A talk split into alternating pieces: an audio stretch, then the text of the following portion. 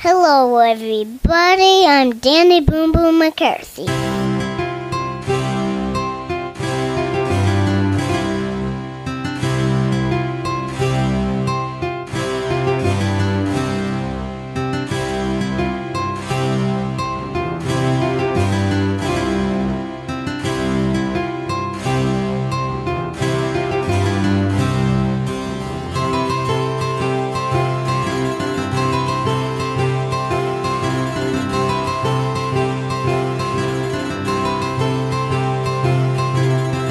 Our own generation enjoys the legacy bequeathed to it by that which preceded it. We frequently know more, not because we have moved ahead by our own natural ability, but because we are supported by the menial strength of others and possess riches that we have inherited from our forefathers. Bernard of Clairvaux used to compare us to punt dwarves perched on the shoulders of giants. He pointed out that we see more and farther than our predecessors, not because we have keener vision or greater height, but because we are lifted up and borne aloft on their gigantic stature. John of Salisbury, The Metalogicon. What comes to mind when I say Middle Ages? If you're like most people, you probably imagine kings sitting in cold castles, knights jousting in clunky armor, and, and something like this.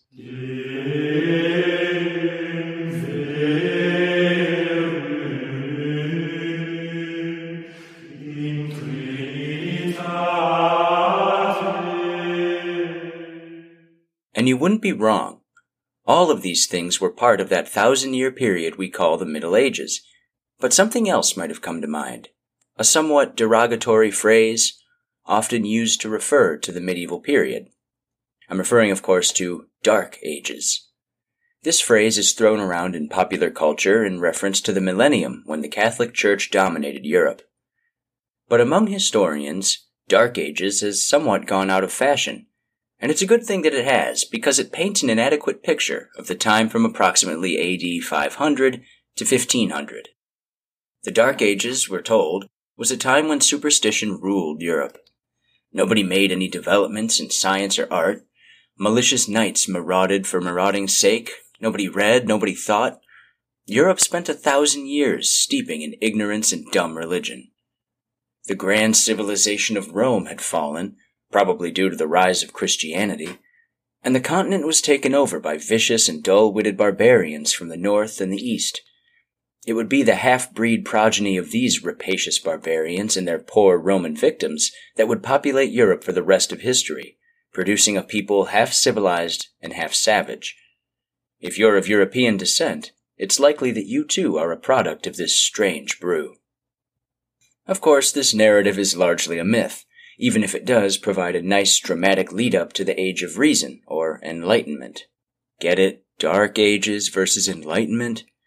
This juxtaposition is less of an accident than you might think. Let me give you, by the way, an example of a typical story that people have been taught to believe about the Catholic Church, and then consider why it is they so readily believed it when there isn't even a stitch of evidence for it. And here's an example that I think even many people in the viewing audience might have believed that I myself believed. I had no other reason, no reason to think otherwise. And that's the idea that Christopher Columbus, when he engaged in his famous voyages, was actually seeking in part to prove that the earth was not flat, but rather spherical. Now, we've all heard the usual story that Columbus was warned no, Columbus, no, don't go sailing that far. You're going to fall off the edge of the earth. Don't you know that? The earth is a big flat disk and you're going to fall off the edge and get eaten by dragons or giant uh, radioactive spiders are going to eat you, something like that. He was warned about all this. Don't do it. Well, he did it anyway, and this goes to show how brave and wonderful he was. Now, I don't dispute that Columbus was indeed a brave and skilled navigator. But Columbus himself, were he here today, would tell you that he was not seeking to prove the earth was spherical. Why? Because everybody already knew it. Everybody already knew the earth was a sphere. In effect, no educated person in Europe believed the earth was flat. That is a myth. That's an almost absurd myth. Now, I realize that is so much the opposite of what you've been told. You, almost think that I must be making this up, right? Sure, people believed in a flat earth, but I promise you they didn't. And there's actually a whole book that was written to answer the obvious follow up question. if nobody believed in a flat earth, how did this myth ever get started? And the answer comes in a small book by a guy named Jeffrey Burton Russell. He wrote a book called Inventing the Flat Earth. And what he found was that it was a very, very tiny group of intellectuals in the 19th century who gave birth to this myth. And they did it because it made the Catholic Church look ridiculous. Because in the 19th century, there was a lot of debate and dispute with the church about Darwin and other matters. And the idea was that if we can portray the church as being so ridiculous that it used to actually teach the earth was flat, then we can show that she is an utterly contemptible opponent. So they invented this story to cast the church in an absurd, ridiculous light. I am sure they had no idea the longevity of this myth. That in the 21st century, people would still be taught it. I'm sure somewhere in the world right now as I speak, somebody's being taught the stupid church taught the earth was flat and brave, heroic Columbus proved them wrong. It just won't go away. But why won't it go away? Why does it have such staying power? And the reason is that it feeds into this Enlightenment stereotype, right? The Catholic Church is stupid, it inhibits progress, it forces us to believe foolish things. Now, yes, it's true that so called barbarians kicked the shit out of the Western Roman Empire in the 5th century AD. It's also true that these Germanic and Eastern European folks were a destructive bunch, probably destroying much of the accumulated wisdom of the ancient world. And yes, it's true that this led to a time of chaos and despair in what had been the Roman Empire. But it's not true that this quote unquote dark period lasted for the entire thousand year medieval age. It's not true that the Middle Ages was an era of complete stupidity and irrationality. Now, to be fair, there was a lot of stupidity and irrationality, at least by modern standards, but if we were to retrospectively apply our standards on all historical people and periods, we'd find nothing but stupidity, and the giants on whose shoulders we stand would be found to be bumbling idiots. Besides, there's a lot of ignorance and stupidity these days, too. I mean, just turn on the news. I prefer to examine ideas within the context of their times, at least to begin with, as it's the times that shape the ideas, just as it's the ideas which shape the times. And so, in the Middle Ages, we find a number of momentous advancements in reason and critical thinking, even by today's standards. But before we get to all that, we first need to tie up some loose ends from the last episode and talk just a little bit more about ancient philosophy in order to set the stage for the bulk of today's show. From ancient Greece and Rome came the mysterious liberal arts. As with today's liberal arts degrees, nobody ever expected to make any money off a liberal arts education. The difference is that back 1500 to 2000 years ago, that was actually considered a good thing. The word liberal comes from the Latin liber, meaning free, and the liberal arts were those disciplines that only a free man could pursue. But it also meant that one who studied the liberal arts would set his mind free, free to pursue a life of virtue without worldly concerns, and to realize something like divine or true happiness what the Greeks called eudaimonia. The Romans parroted this Greek idea as they were often wont to do, and thus it was preserved and passed down to Christian Europe. Now, interestingly, the Greeks left us no list of the subjects that actually comprise a liberal education, at least no list that we're aware of. The first more or less clear list comes from the Roman Marcus Varro, who lived during the first century BC, so think 99 to 0 BC. In a work that's now lost, Varro supposedly put forth nine liberal arts grammar, logic, rhetoric, geometry, arithmetic, astrology, music, medicine, and architecture. The next major development in the liberal arts came in the 4th century AD, in the form of Martianus Capella's De Nuptiis Philologiae et Mercuriae. Forgive the poor Latin, in English that would be On the Marriage of Philology and Mercury. This book is still out there. I'll link to an English translation in the show notes in case you're interested, and I do highly recommend it, although it is rather bizarre and perhaps not the most readable book, but for those of you who are interested in historical curiosities, it's definitely worth the download. So despite the fact that he was a pagan, and despite the fact that his book is loaded with overtly pagan themes, Capella's De Nuptiis would essentially become the backbone of medieval Catholic education. So, as you can tell from the English title anyway, our two main characters are Philology and Mercury. Now, we already know the groom. Mercury has already come up in this series, and I'm sure you remember him. The author of 20,000 books, the first master of the Hermetic tradition, Mr. Waterclock himself. Mercury is the Roman name of the Greek god Hermes, who in Egypt, of course, was the ibis headed bringer of all knowledge, Thoth. But what of the bride? In modern terms, philology refers to the study of language. J.R.R. Tolkien was a philologist. That's how he was able to come up with all of those elf languages that actually function as languages, at least that's what I'm told. Anyway, in De Nuptiis, or On the Marriage of Philology and Mercury, we might better understand who Philology, the character, is and what she's representative of by examining the word's etymology. Philo, as everybody knows, means love or love of. Logi comes from logos, meaning something like word or meaning or the meaning behind a word. Logos is where our word logic comes from. It's the logi in biology, geology, radiology, and every other investigative field you can imagine. In Stoic and Neoplatonic thought, the logos with a capital L was the generative force of the universe. Remember last time I mentioned the Stoic concept of logos spermatikos, the creative energy of God. The Christians would also adopt this view of the logos, as evinced by its use in the opening verse of the Gospel of John. In the beginning was the Word, and the Word was with God, and the Word was God. In English, the word word in this verse is, at least in my opinion, overly simplistically translated as word. But in the original Greek it says logos, and this connotes something far deeper than word, something like the logical patterns that underlie reality and give language its meaning. but without getting too deep down that rabbit hole, Philology, the beautiful bride in Capella's De Nuptiis, represents a passion for true meaning. True meaning being attainable only through the careful application of language. So here is the perfect match. The bride of the knowledge bearer is none other than education itself.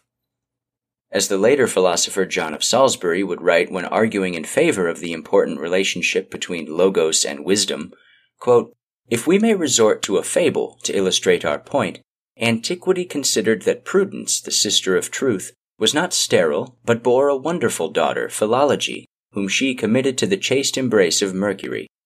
In other words, Prudence, the sister of truth, arranged that her daughter, the love of logical reasoning and scientific knowledge, would acquire fertility and luster from eloquence. Such is the union of philology and Mercury, eloquence. Unquote. This probably sounds pretty hokey to the modern ear, but a thousand, thousand five hundred years ago, this was a smash hit. It's important because it introduced what we now know as the seven liberal arts, personified as philology's bridesmaids. They are the seven disciplines that liberate one's mind from the dull and ignorant confines of material existence and set the individual free to ponder divine truth. Capella mostly stuck to Varro's list, though he did drop medicine and archaeology. These two arts, he said, are professions, they serve definite worldly purposes and, and therefore could not be considered truly liberal. They weren't abstract enough. And so, from De Nuptiis, we get the quote unquote official list of the seven liberal arts at last. The first three foundational arts which deal with thought and language itself are grammar, logic, and rhetoric. Collectively, these three arts would become known as the trivium, meaning the place where three roads meet. The latter four scientific arts are arithmetic, geometry, musical harmony, and astronomy. These would later be known as the quadrivium, meaning, of course, place where four roads meet. The allegory of the marriage of philology and Mercury is pretty clear, I think. These seven arts, the bridesmaids, aid the union of genuine learning and true knowledge. Therefore, a liberal education, in the classical sense, refers to the study of these seven topics in order to attain enlightenment. Now, the Christians didn't just insert this pedagogy into their system unchanged and overnight, of course. Originally, even before the time of Capella, Christians had denounced pagan teachings, saying that there was no good to be found in the words of the heathens. One influential thinker of the early church was Tertullian, who declared that all of Greco Roman philosophy was a big scam, meant to turn people away from God and to destroy their lives. This rigid, Bible and church authorities only doctrine remained the norm for quite some time, until St. Augustine, a contemporary of Capella's who I briefly mentioned in the last show, really began to turn the tide on this. In the late 4th and early 5th centuries, Augustine said, Look, everybody, we're, we're letting a whole bunch of good stuff go to waste. When the Jews were led out of Egypt by Moses, they were given the gold and the silver of the Egyptians. They didn't reject it because it was crummy Egyptian gold. They had no problem taking good things from bad people. That, Augustine argued, should be the attitude Christians have toward heathen philosophy. Take the good, toss the bad. Of course, he made sure to add that the Bible is the ultimate truth tester. Should any teaching or doctrine contradict Scripture, that teaching or doctrine is obviously a lie and should be thrown out and forgotten. But everything else was fair game, just so long as the good Christian scholar always remembered that despite what the pagans said, the point of a liberal education is not the pursuit of wisdom for its own sake. It's to glorify God and to affirm the truth of the Bible. For instance, Augustine acknowledged seven liberal arts, just like Capella, and he even agreed as to what arts were on that list, except for one. Augustine's seven liberal arts are the same as Capella's, only instead of including astronomy, he substitutes philosophy. In the pre Christian tradition, it seemed to be understood that one could only study philosophy after having pursued an education involving the liberal arts, including astronomy as Pythagoras is supposed to have said many, many hundreds of years before any of these guys I'm talking about now. Quote, Education must come before philosophy. Unquote. But Augustine would have had to change it around. The Bible explicitly forbids getting caught up looking at the stars too much. Too close to worshipping false gods, you know? So I won't say Augustine's contribution was perfect, but it was a hell of an improvement over Tertullian's paranoid finger wagging and the Western world would have looked very, very different without Augustine. So part of why he was willing to take pagan literature into consideration is probably due to the fact that he himself was a pagan before he heard the good word. And I mean, he was a good old fashioned revelrous kind of pagan. He got drunk, chased women, studied ancient texts, all that good stuff. But all the while, he couldn't shake the feeling that he was being called to something higher, though he found it difficult to give up his worldly ways as he famously said, Lord, make me pure, but not yet. I'll drink to that. Specifically, the pagan Augustine was a Neoplatonist, which meant that he believed that at the center of reality was a supreme being from which everything else emanated. When God finally made him pure, that is, when he converted to Christianity, he proceeded to inject as much Neoplatonic thought into his new religion as he possibly could, in other words, he took what he perceived to be the good, non satanic aspects of Neoplatonic belief and sprinkled in some Jesus. You'll remember from the last show that Neoplatonists believed that God is the purest of purities, the center of reality from which all else emanates. Well, to the freshly baptized Augustine, the Supreme Being was no longer some vague, abstract philosophical deity. It was Yahweh, the triune God as revealed through the Holy Scriptures. Imagine a set of concentric circles, rings within rings, with God in the middle. The tightest circles, the ones closest to the center, are the purest, the most holy, the closest to the source. The farther away from the center a circle emanates, the less holy it is. But also, as we move from the middle to the outer rim, we find that as the circles emanate out and away from God, the larger those circles are.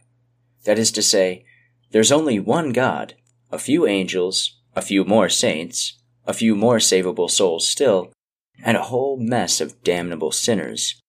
Wide is the gate and broad is the way that leads to destruction, and there are many who go in by it. Because narrow is the gate and difficult is the way which leads to life, and there are few who find it. Pretty easy to see how Neoplatonic theology might apply to such a verse. So if you understand the concepts of all life emanating from God, of life being more degenerate the farther it emanates from God, and of the majority of lives, human ones anyway, occupying a degenerate tier of existence far removed from their Creator, then you've got a pretty decent understanding of the cosmic caste system that comes with the sort of Neoplatonic Christian worldview championed by St. Augustine. He applied the same logic to the question of ethics. Specifically, he challenged the age old idea that evil was a force unto itself, almost like another god that could somehow oppose the all powerful good God. Instead, Augustine said that evil is merely the absence of good, just like cold is the absence of heat, and not a force in and of itself. For that fundamental realization, which is so easy for us to take for granted nowadays, Augustine is deserving of a mention in this story of critical thinking. But it's also important to know about Augustine and the Neoplatonic flavor he added to early Christianity, as that's going to be the brine in which today's remaining thinkers were pickled. But enough about that. This episode's supposed to be about the Middle Ages, and we're still screwing around in ancient times. So let's jump ahead a couple centuries after the fall of the Western Roman Empire, to the year 800 or so, when Europe as we know it today was born. The father of Europe was Charles the Great, better known to us as Charlemagne, Pater Europae.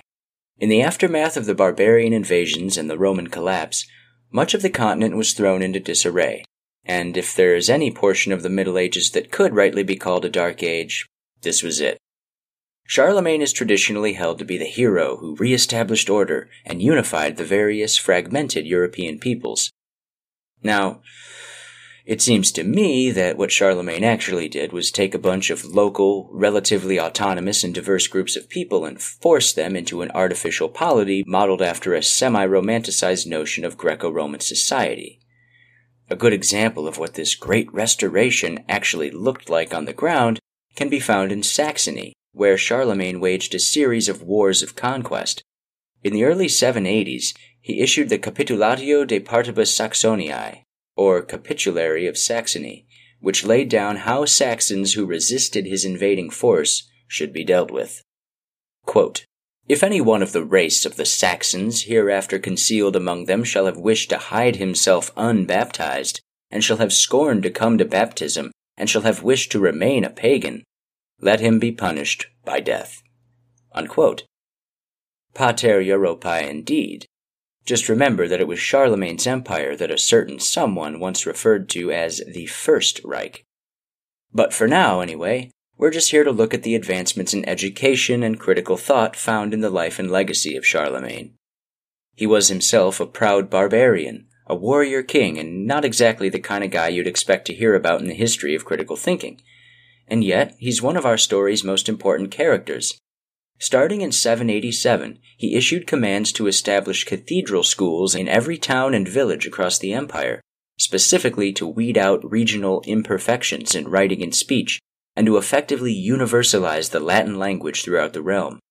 To head this momentous operation, Charlemagne chose Alcuin of York, a master of the liberal arts and a professor extraordinaire. Alcuin believed very seriously that only through the study of the liberal arts could one come to any real knowledge of Christianity. Whereas Pythagoras had said that the liberal arts are preparation for philosophy, Alcuin said that they were preparation for theology. He felt that with his faith and education, paired with Charlemagne's political power and influence, they could improve upon the greatness of the ancients and usher in a new Christian utopia.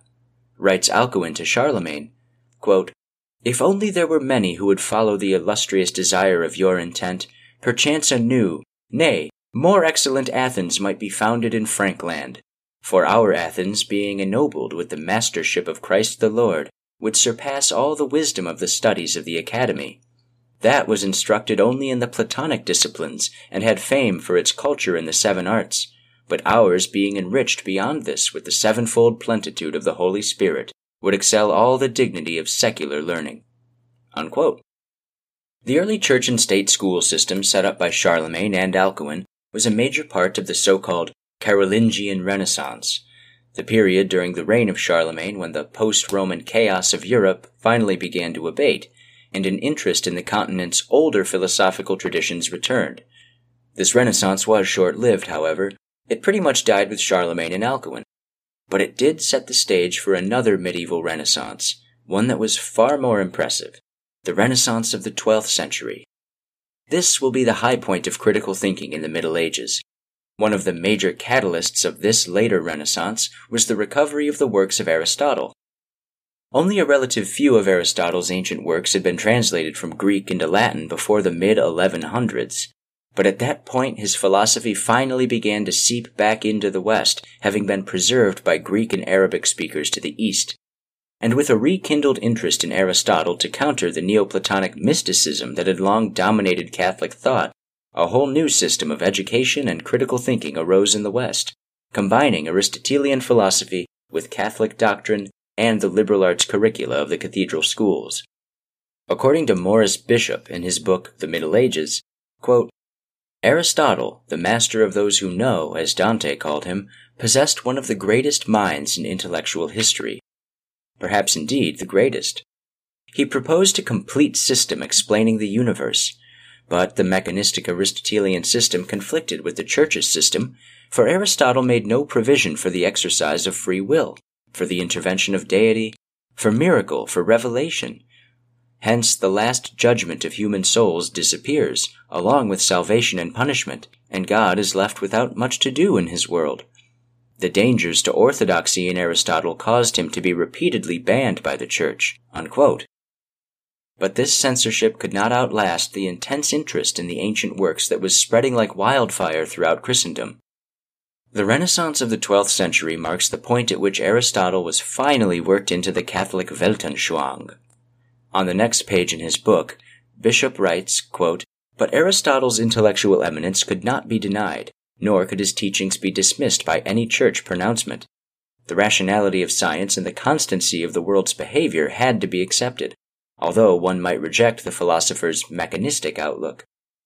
The works of Aristotle led scholars to the study of dialectic, which is both a subject matter and a scholastic method.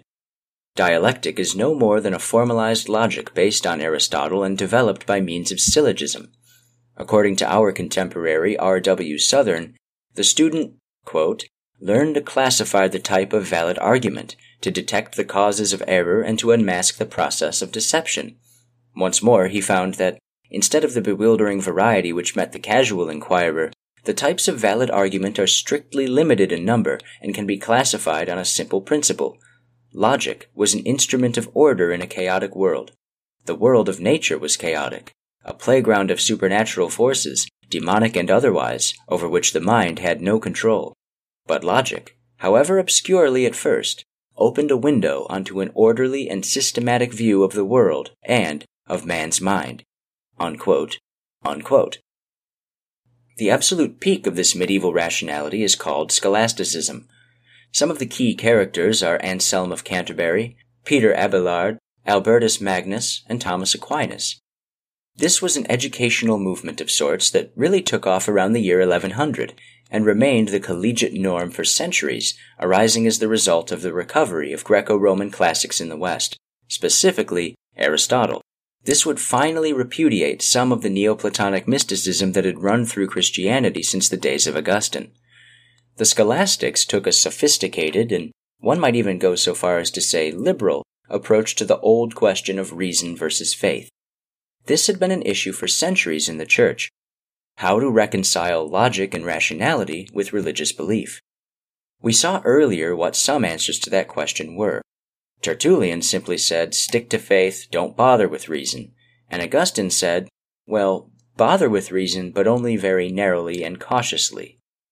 The scholastics, on the other hand, said, hey, hey, we can arrive at certain truths through faith and faith alone. Truths like the crucifixion and the resurrection and all that jazz. But we can arrive at other certain truths through reason and reason alone. Truths that are revealed when we apply innate human rationality to sense experience. Things like architecture and medicine and whatnot. Both are paths to truth, and since God is the source of all truth, the scholastics concluded that God is the author of faith and reason. They are complementary forces, not antagonistic ones, and any apparent contradiction between faith and reason must be the result of operator error. It's not God's fault. The first universities were founded in the late 11th and early 12th centuries. The University of Bologna and Paris, Cambridge and Oxford, places like that. And it was in these universities that the scholastics began to shine. Now you gotta understand that scholasticism wasn't a philosophy or a doctrine.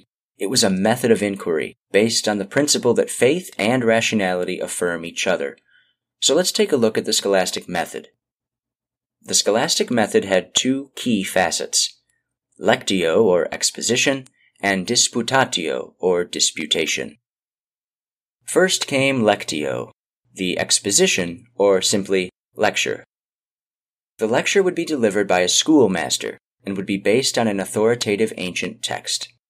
Medieval scholars considered certain ancient authors to be authorities in given subjects. Their work is what set the standard that the Catholics were hoping to emulate. So, for instance, Priscian was an authority in the subject of grammar. Obviously, Aristotle was the authority in logic, Cicero in rhetoric, and of course, the Bible was the prime authority in all matters of theology. The master would focus on an authoritative text based on the subject being studied, and explain it to his student body supplementing with all kinds of commentary of his own in order to really help the students come to a deep understanding of the work. From this presentation, the students could then arrive at individual interpretations of the texts, now that they understood what it's about, what it's not about, and what, if its claims are true, must necessarily follow logically from it. This in turn led to disputatio, or disputation. While the lectio was more or less like a modern day lecture at school, uh, minus the ancient masters, of course, the disputation isn't really something that average American students are going to encounter. And yet, it was the essence of education in the High Middle Ages. The master would propose a question relating to the text. This would always have to be a very clear, precise question. Vagueness is the mortal enemy of the scholastic method. So, for instance, take the simple question, Is there a God? First, this might seem like a really vague question, but actually, this is just the kind of question the scholastics were into. It's simply asking if a supreme deity exists in reality. It's not asking which God exists, but if there even is one in the first place. Then a student would answer the question by offering a logical argument. First, however, he'd have to clearly define his terms. He must define God. So, he says, God is the greatest conceivable being. Okay. Bearing that definition in mind, our hypothetical student approaches the question Is there a God? Yes. Something that only exists in the imagination is inferior to something that exists both in the imagination and in reality.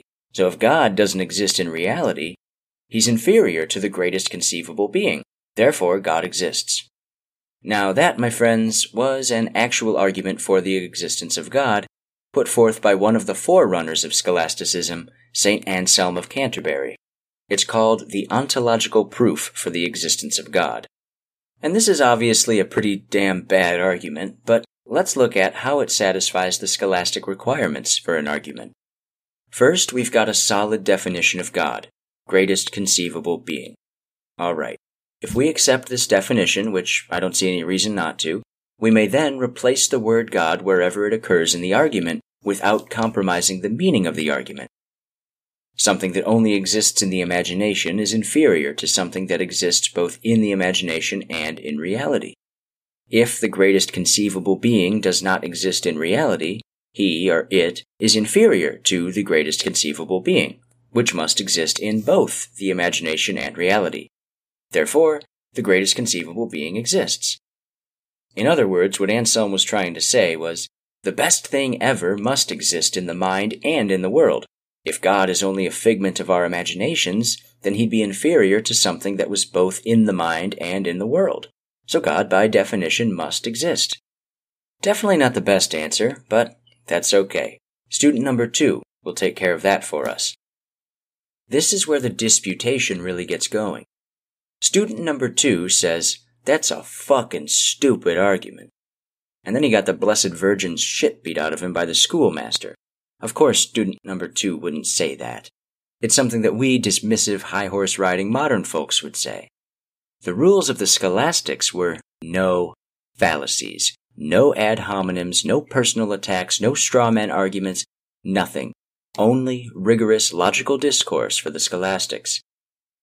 It's the second student's job to refute the answer posited by the first student. But to do so with integrity, he must first repeat the initial argument to his opponent's satisfaction to prove that he really heard it and really understood it. As I said, no fallacies allowed. Everybody had to be sure that the correct argument was being addressed. So once that was taken care of, the second student could begin with his response. But first, let's take things in stride and clarify the argument, taking the role of student number two, And as we do so, bear in mind what we learned about syllogisms in the last episode. So, student number two says, You're saying that a supreme being must exist, and you're saying so on the following basis. That which can be conceived of and exists in reality is superior to that which is only conceived of. For instance, it's far better to have the idea of a glass of water and actually possess a glass of water than it is to merely imagine a glass of water. So it is with God. Student number one accepts this summary of his argument. Student number two's role now is to reveal any fallacies present in the argument. One fallacy leaps right out at us in this case the fallacy of circular reasoning or begging the question. This is when the conclusion of an argument must be assumed to be true for its premises to work. Student number one's argument is, in fact, just a really long winded and complicated way of saying a supreme being exists, therefore God exists, which, of course, is just another way of saying God, therefore God. We can see why this argument doesn't work if we substitute God and Supreme Being for pretty much anything else. Here's a fitting example for this show. Take utopia to mean the ideal place. The ideal place would exist in both the mind and in reality.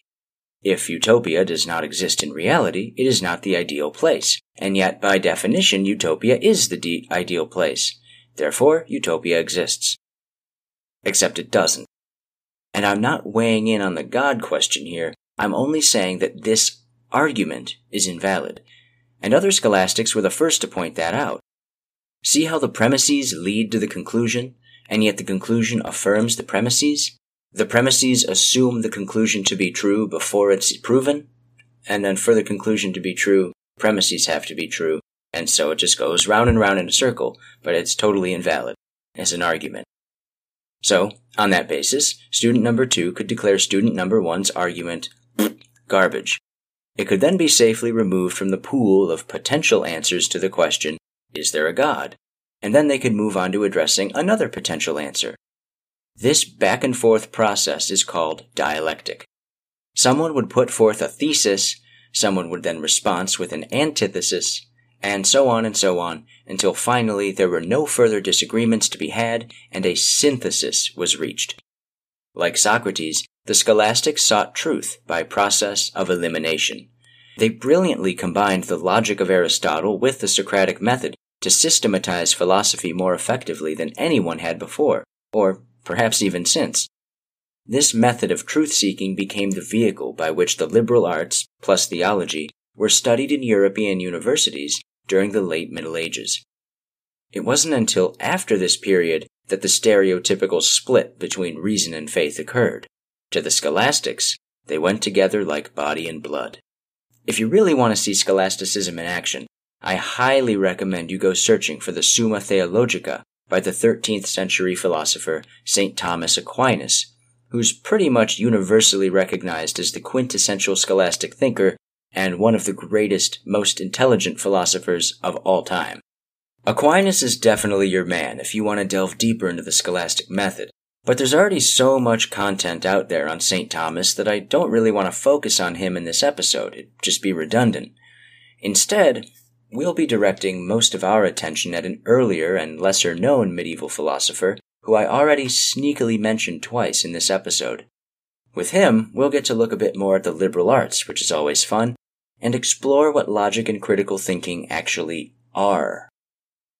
The fellow in question is the late 12th century philosopher Johannes Parvus Salisburiensis.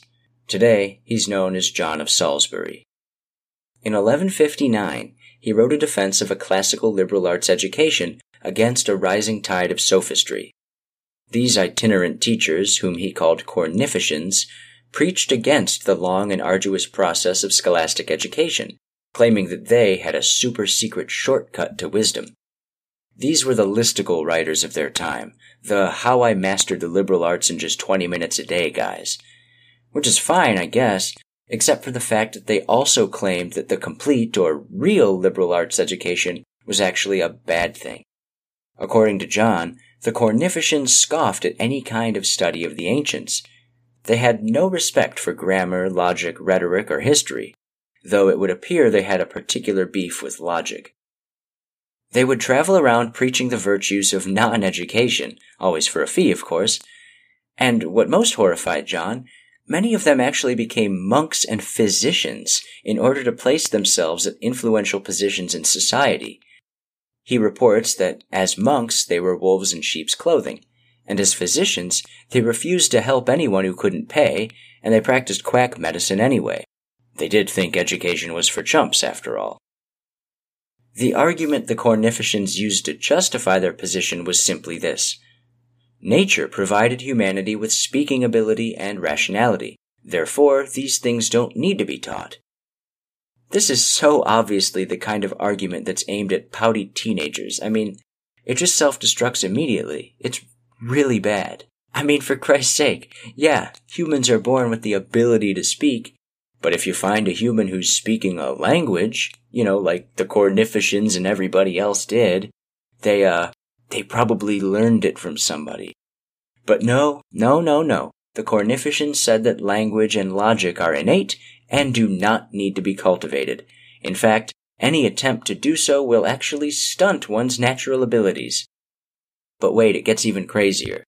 They acknowledged that people are born with varying degrees of ability in speaking and reasoning and figured, well, because education is useless, you're pretty much stuck at the level of proficiency you were born on. One could never improve. He or she could only rely on the words of the naturally wise. And remember, the Cornificians, who I'm sure thought they were the naturally born wise ones, were placing themselves in influential positions as doctors and monks, as John tells it, these guys were obvious hucksters, and so it's no surprise that he would want to address their piss poor non arguments before they caught on too much. And so in 1159 he wrote the Metalogicon, a defense of the verbal and logical arts of the trivium.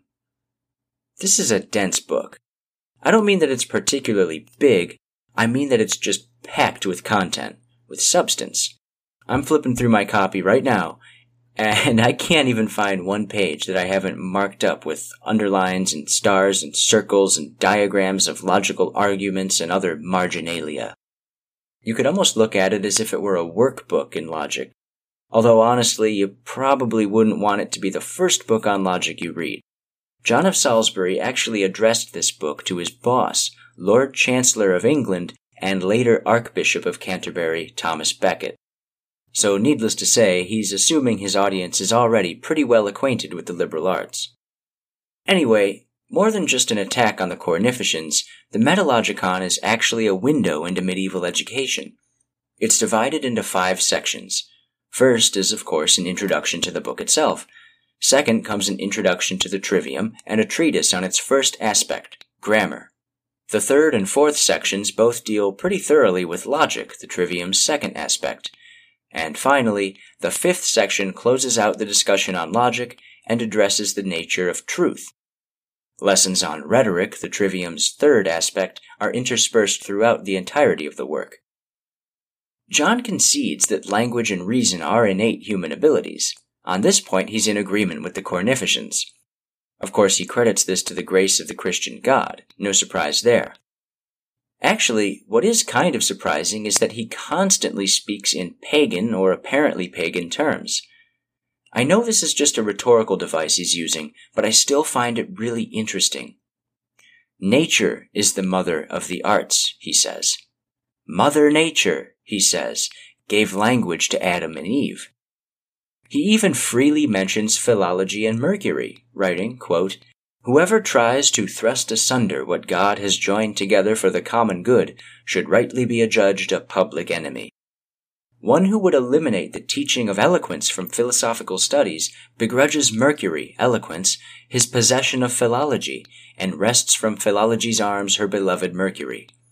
Although he may seem to attack eloquence alone, he undermines and uproots all liberal studies, assails the whole structure of philosophy, tears to shreds humanity's social contract, and destroys the means of brotherly charity and reciprocal interchange of services. Unquote. Pretty interesting passage, eh? I mean, forget for the time being that he mentions both the idea of a social contract, that old thing, as well as the reciprocal interchange of services, you know, the basis of a voluntary or free market, like 500 years before the Enlightenment? I promise I'll do an episode all about this dude's politics in the future, but for right now, we're focusing on his educational theory.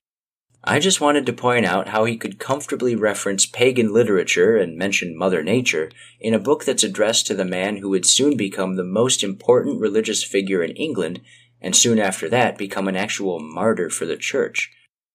More evidence dispelling the myth that all these high Middle Ages guys were a bunch of small minded imbeciles who did nothing but chant and read the Bible all day. And no, I'm not saying they were all totally awesome, free thinking renegades either. This is reality, not a cartoon.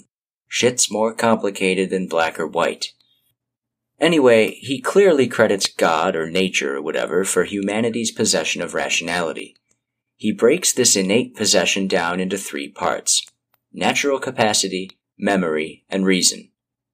Again, these are things he says every human being is born with. He says that natural capacity, quote, is an immanent power infused into one's soul, that evokes the initial and fundamental activity of the soul in its investigations. Unquote. It is perception itself. Perception.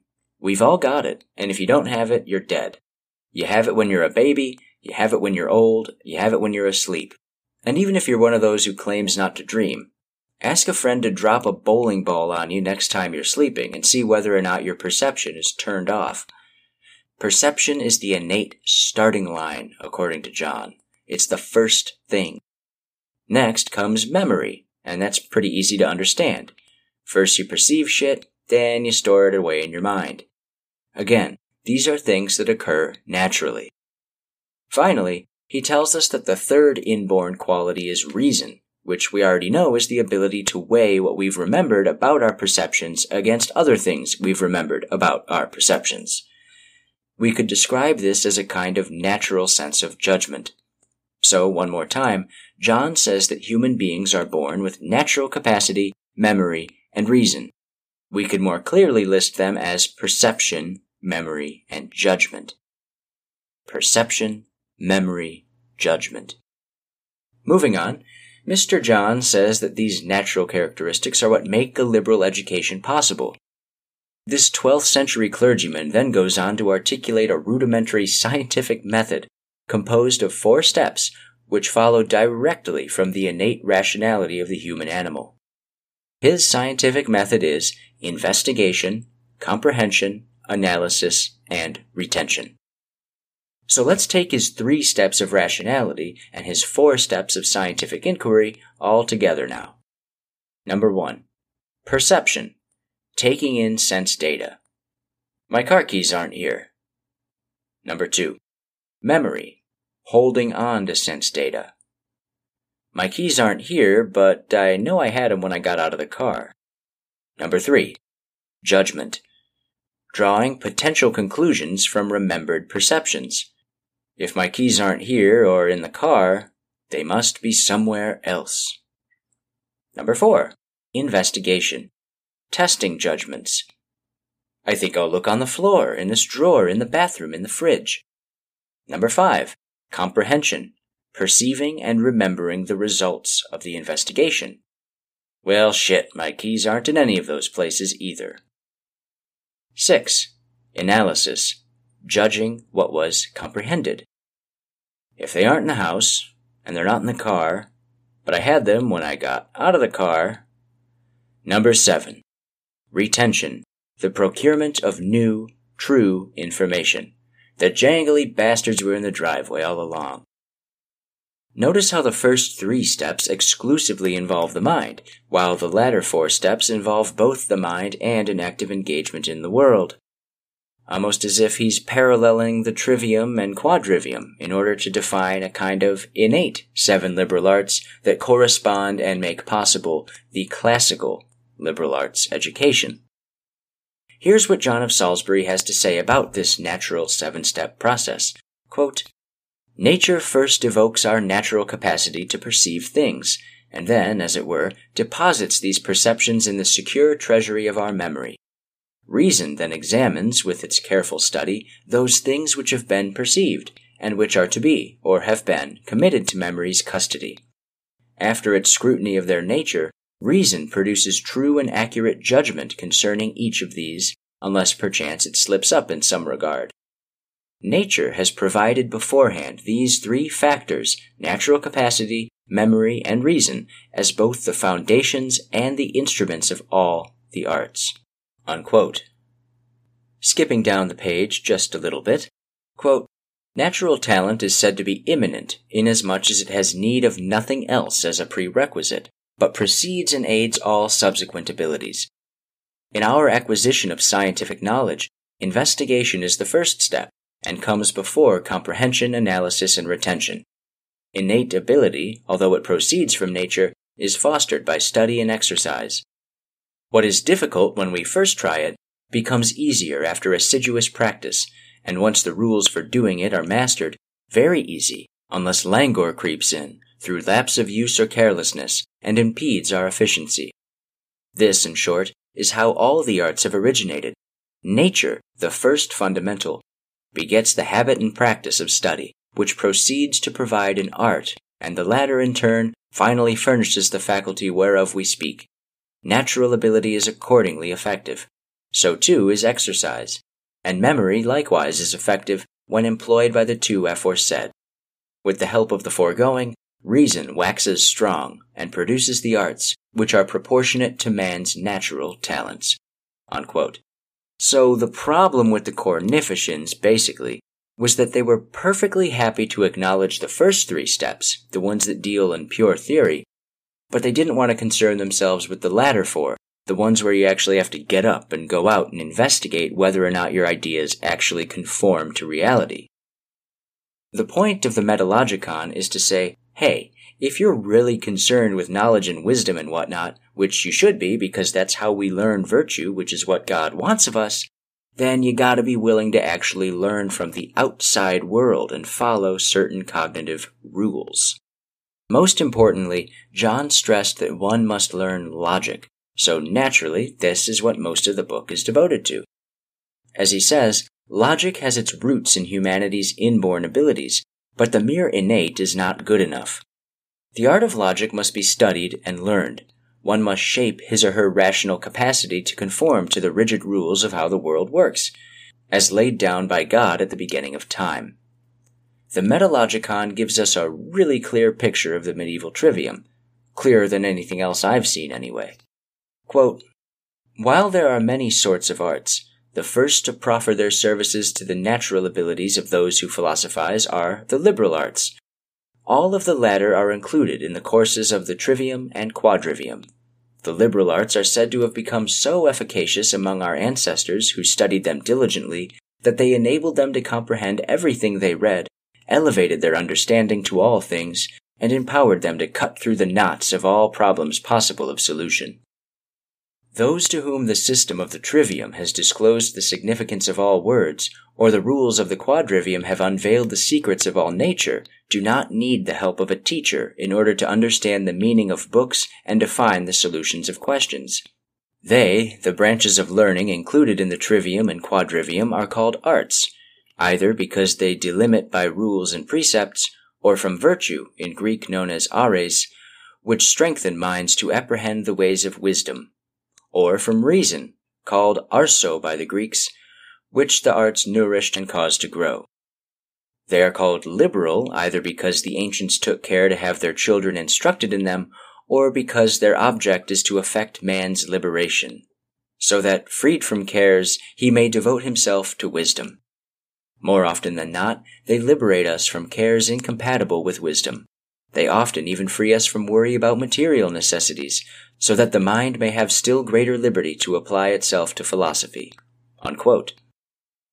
John says that grammar, which he defines as the science of speaking and writing correctly, is the starting point of all liberal studies. It is the cradle of philosophy. It fosters and protects the philosopher from the start to the finish of his pursuits, he says, and explains that grammar comes from gramma, meaning letter or line. According to the online etymological dictionary, the English word grammar is derived from the Greek grammatike, the combination of techne, meaning art, and gramma, meaning letters. So it would appear that John is correct here. The art of letters must be the first of the liberal arts, he explains, because it's the way by which wisdom, in written or spoken form, enters into the mind. He explains that language is a tool invented by humanity. It's arbitrary, yes, but the categories it's meant to represent are not arbitrary. Language is intended to imitate nature without actually being natural itself. I would take issue personally with that distinction between something being natural and man made, but that's a conversation for another time. Speaking and writing properly will make language more useful and set one on the path to wisdom, because one who grasps grammar is more likely to grasp knowledge when it's presented. Grammar, in effect, converts concepts into words. Logic takes up the bulk of the Metalogicon, as I've already said. John defines it as the science of verbal expression and argumentative reasoning and explains that if people would just learn the rules of logic that have been discovered and strung together over the generations, they would save themselves an awful lot of time when trying to figure shit out. Basically, he's saying that ignoring logic is like reinventing the wheel. It's a waste of time, and someone's already done all the work and you're not going to do anything new anyway, it's done. Logic itself, simply put, has to do with the meaning of words what words, which are symbols themselves, actually refer to in the real world. Remember again that the word logic comes from logos, word or meaning, meaning behind the word. This is why it's so important to John that grammar comes first. If the wording isn't right, the concept might be misunderstood, and that would throw the logic all out of whack. Assuming the grammar is correct, Logic then uses language with specifically defined terms that refer to specific concepts, like the Red River and the Brown Sea, in order to get at some kind of universal truth. I think I covered this fairly extensively in the last episode when we looked at Aristotle. So he says that ethics might be concerned with what somebody should do when their parents' rules contradict the law, and physics is concerned with whether the universe was created or if it's eternal. Quote, Every branch of philosophy, therefore, has its own questions, but while each study is fortified by its own particular principles, logic is their common servant and supplies them all with its methods or principles of expeditious reasoning. Unquote. Logic is meta. And yet he adds something very interesting to this, something that concerns the scholastic method. I mentioned earlier that the main feature of the disputatio or disputation portion of the scholastic method was called dialectic, the thesis, antithesis, synthesis process of arriving at a conclusion to a big question.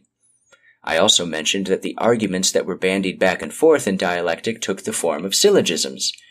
And you probably remember that in the last episode, I said that syllogisms are deductive, meaning that they deal with truth, not probability. Well, John of Salisbury says that this is not so. Even dialectic deals in probability, he says.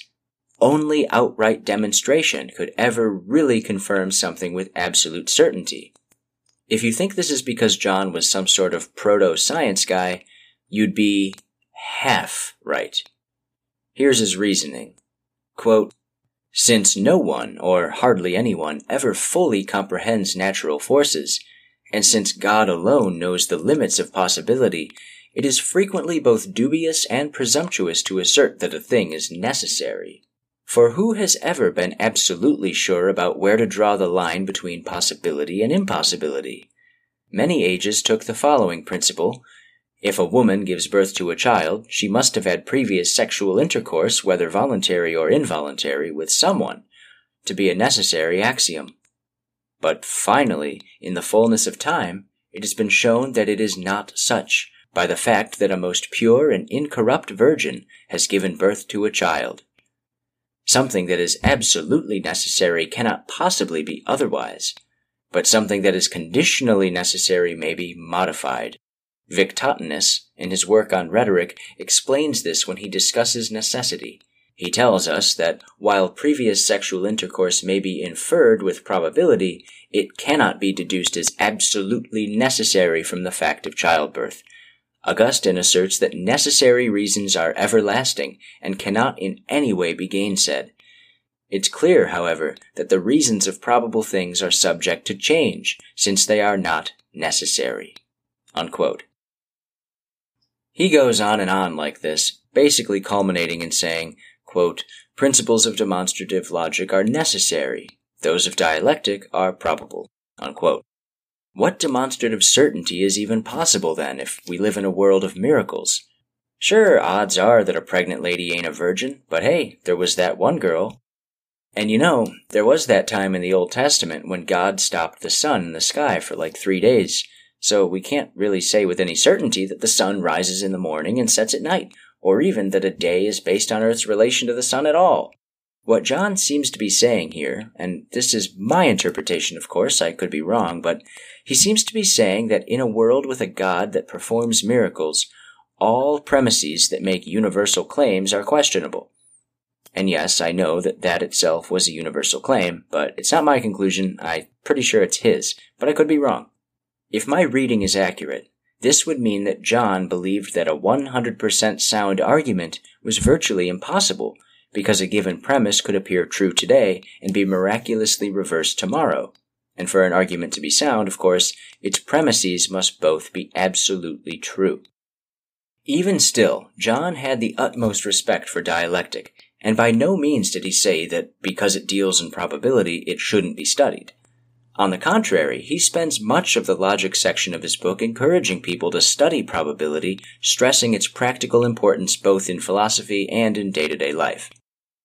I think he would say that there are plenty of things that are so probable that, for all practical intents and purposes, they might as well be true, but in reality are not in some kind of transcendent or cosmic sense. But that's not really something that the average person deals in, and so that's not what he's focusing on he still highly advocates for the use of dialectic. And you know, I actually think this is a really important stepping stone between the deductive certainty that Aristotle put forth and the inductive probability that's going to come up in the scientific method, which we're going to finally look at in the next episode. John certainly has plenty more to say on the subject of logic, but if you want to know what exactly that is, you're just going to have to go and pick up a copy of the Metalogicon yourself and read it. In sum, logic converts words back into concepts and then weighs these concepts against one another. Finally, there's rhetoric, the bow atop the trivium. This is what makes logical conclusions transmissible to others. It's the art of eloquence, the ability to speak and write well. Notice how we come full circle, back to words and grammar, only now the goal is not to use them to represent concepts outside of ourselves, but to represent concepts inside of ourselves, concepts that have been carefully crafted in the workshop of logic. Rhetoric is the vehicle by which truth is delivered, and yet it can also be used as a weapon. I'm sure I don't need to explain to anybody how some smooth talker can whip people all up into a frenzy and get them to buy into some serious bullshit. Happens all the time. Once again, turn on the news. Sophists in ancient Greece taught rhetoric or convincing speech, in the words of the comic playwright Aristophanes, in order to make the worse argument appear the better. Yet this is obviously not the rhetoric that our pal John has in mind. Instead, he believed that rhetoric followed naturally from the two previous elements of the trivium, and that any eloquent speech that was not rooted in logic was a danger. In fact, it was the very danger he was addressing in the book. Quote, While this Cornifician sect does not condemn eloquence, which is necessary to everyone and approved by all, it holds that the arts which promise eloquence are useless. The Cornificians do not promise to make everyone mute, which would be impossible and inexpedient. Rather, they would do away with logic. Unquote. Rhetoric converts concepts back into words and disseminates them for all, well, some, to hear or see. That pretty much summarizes John of Salisbury's treatment of the trivium in his book, The Metalogicon. Before we move to the ending portion of the show, though, I'd like to contribute one short observation of mine regarding the relationship between the classical trivium of the seven liberal arts, grammar, logic, rhetoric, and the so-called natural or innate trivium that we discussed before, perception, memory, judgment. What is perceived is put into terms, and what is perceived is also remembered. What is remembered is analyzed, and what is remembered is also judged. What is judged is expressed, and as something new, becomes available for perception once again. In other words, your rhetoric becomes my grammar. Your output becomes my input. How's that for a well rounded education in Kyklios Paideia? I know that's all pretty abstract and whatever, and maybe it didn't quite make sense, so if you look at the title image of this episode, you'll see a little diagram that I put together that hopefully will get across the point I'm trying to make, because I do think there's actually something to it. John of Salisbury makes it pretty clear that the trivium was the backbone of formal education in the high and late Middle Ages. This had its upsides, as we've just heard, but as I understand it, it also had some downsides. The Latin trivium was a kind of cultural creation device. Now, this is just my interpretation of the information I've gathered so far. I'm the first to admit that I've got a hell of a lot more to learn when it comes to scholasticism and the liberal arts and medieval philosophy and, well, really, everything. So I could be way off on this. But here's what I'm seeing at this point. To explain what I mean by cultural creation device, let me put it in the proper context. The Lectio, exposition, lecture, the first half of the scholastic method.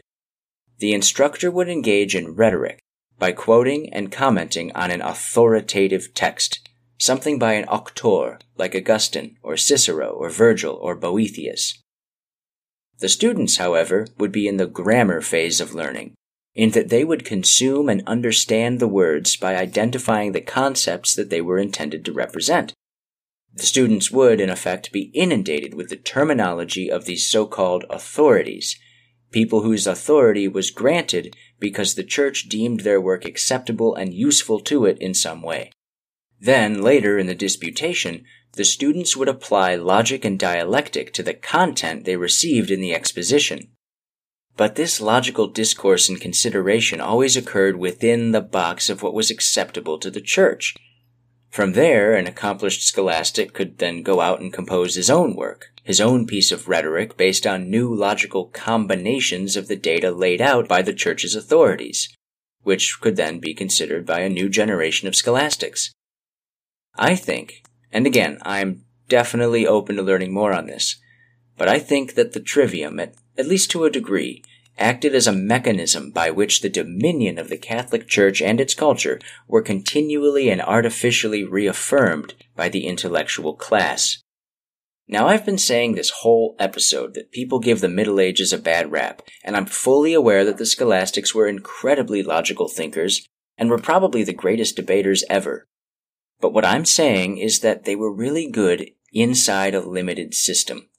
They were cut off from so much of the thinking that was going on elsewhere in the world at the time, not to mention what had gone before them. It's as if the trivium was a tool designed to practically achieve what Plato laid down for his philosopher kings in the Republic. It filtered out all the dangerous bullshit and defined what was to be talked about.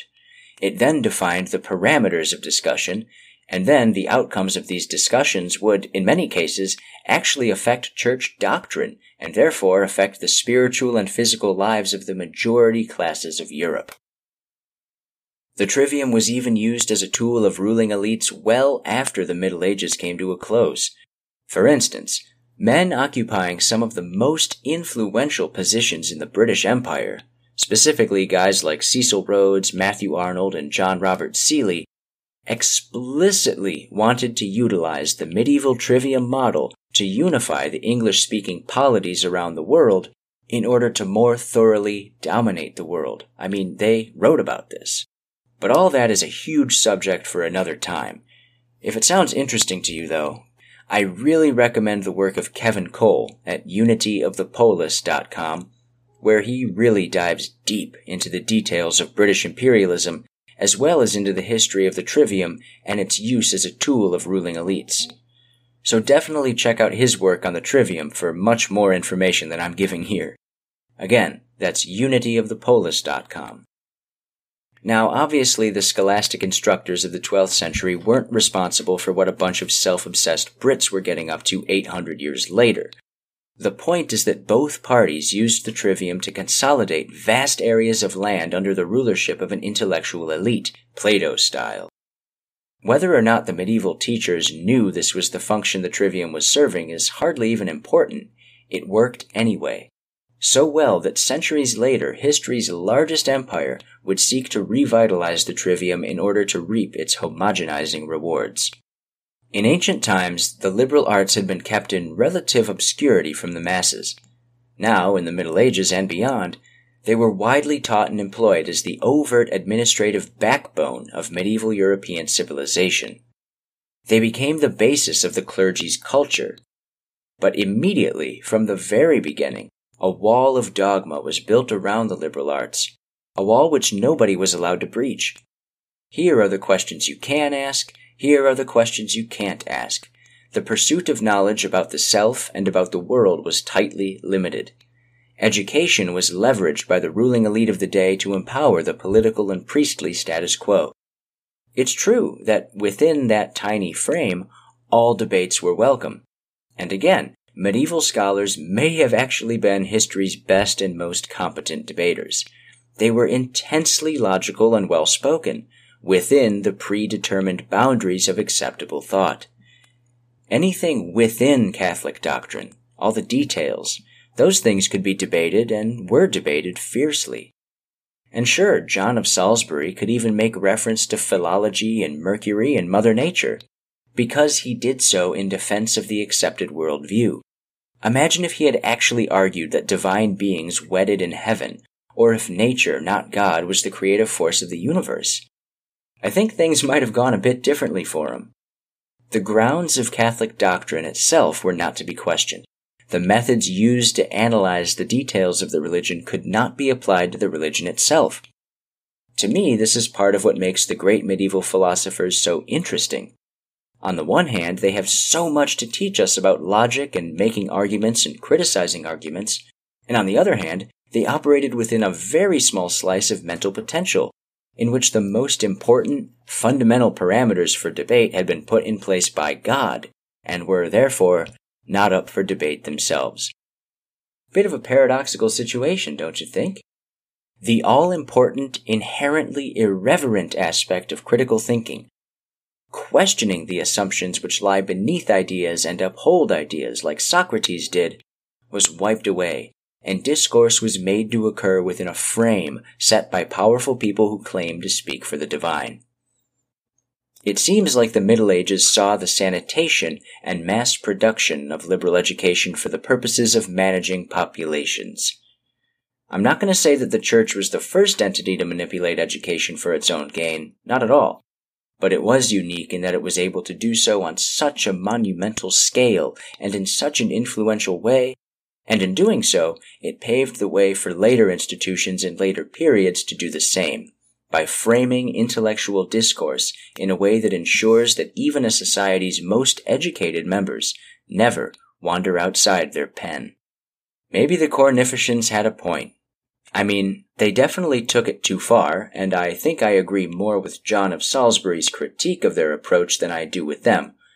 But maybe they were just overreacting to a legitimate issue.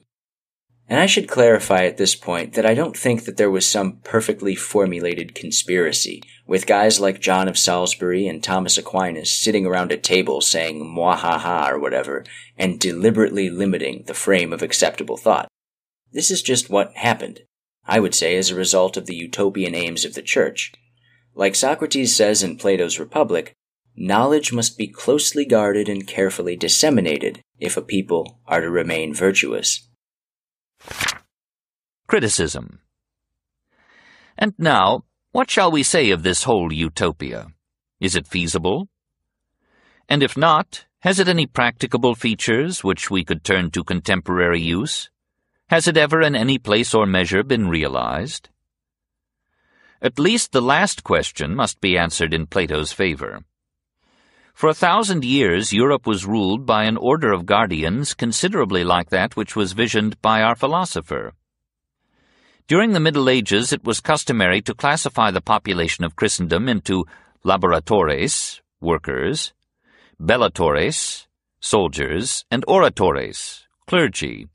The last group, though small in number, monopolized the instruments and opportunities of culture, and ruled with almost unlimited sway half of the most powerful continent on the globe. The clergy, like Plato's guardians, were placed in authority not by the suffrages of the people, but by their talent as shown in ecclesiastical studies and administration, by their disposition to a life of meditation and simplicity, and, perhaps it should be added, by the influence of their relatives with the powers of state and church. In the latter half of the period in which they ruled, the clergy were as free from family cares as even Plato could desire and in some cases it would seem they enjoyed no little of the reproductive freedom accorded to the guardians. Celibacy was part of the psychological structure of the power of the clergy. For on the one hand they were unimpeded by the narrowing egoism of the family, and on the other their apparent superiority to the call of the flesh added to the awe in which lay sinners held them, and to the readiness of these sinners to bare their lives in the confessional. Much of the politics of Catholicism was derived from Plato's royal lies, or influenced by them. The ideas of heaven, purgatory, and hell, in their medieval form, are traceable to the last book of the Republic. The cosmology of scholasticism comes largely from the Timaeus. The doctrine of realism, the objective reality of general ideas, was an interpretation of the doctrine of ideas, capital I. Even the educational quadrivium, arithmetic, geometry, astronomy, and music, was modeled on the curriculum outlined in Plato. With this body of doctrine, the people of Europe were ruled with hardly any resort to force. And they accepted this rule so readily that for a thousand years they contributed plentiful material support to their rulers and asked no voice in the government. Nor was this acquiescence confined to the general population. Merchants and soldiers, feudal chieftains, and civil powers all bent the knee to Rome. It was an aristocracy of no mean political sagacity. It built probably the most marvelous and powerful organization which the world has ever known. All that said, I still feel that I should stress the tremendous value in studying medieval philosophy. I'm not just shitting on the church because it's the fashionable thing to do. I think that everyone should really read Augustine and John of Salisbury and Thomas Aquinas, and if you do so, you will be better for it. These men were titans, particularly John and Thomas. You'll learn all about how to think logically, within a system. This kind of closed system, supposed opposites, but actually having the same set of foundational beliefs style debate or dialectic, is still in full swing today, of course. A totally competent Democrat and a totally competent Republican can have a totally competent debate without ever questioning the common assumptions that their political views are based on. One of them can argue for more taxes, and the other can argue for less, but both will likely be unequipped to deal with somebody who questions the assumptions regarding taxes themselves. For instance, somebody who says taxation is theft, or the government is an organized crime ring, or here's a good one. Public school is a postnatal intellectual eugenics and propaganda program set up to turn your children into dumb, obedient voters. Yes, and would you like the rack or the stake? You get the point. None of those questions would really go over well.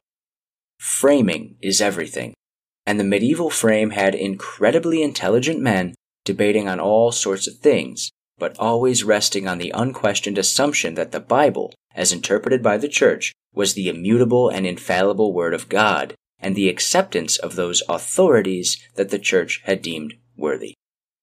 For anyone who's interested in learning more about the critical thinking that was going on within that medieval frame, I highly recommend you check out the series The Catholic Church Builders of Civilization, presented by Tom Woods, which I used a clip from at the beginning of this show. I'll link to the whole series in the show notes. Woods provides a more nuanced look at medieval Christendom than most people ever really get. As I opened with, the Middle Ages and its Catholic Church are often unfairly written off as merely ignorant and superstitious. And hey, full disclosure, I don't consider myself a Catholic.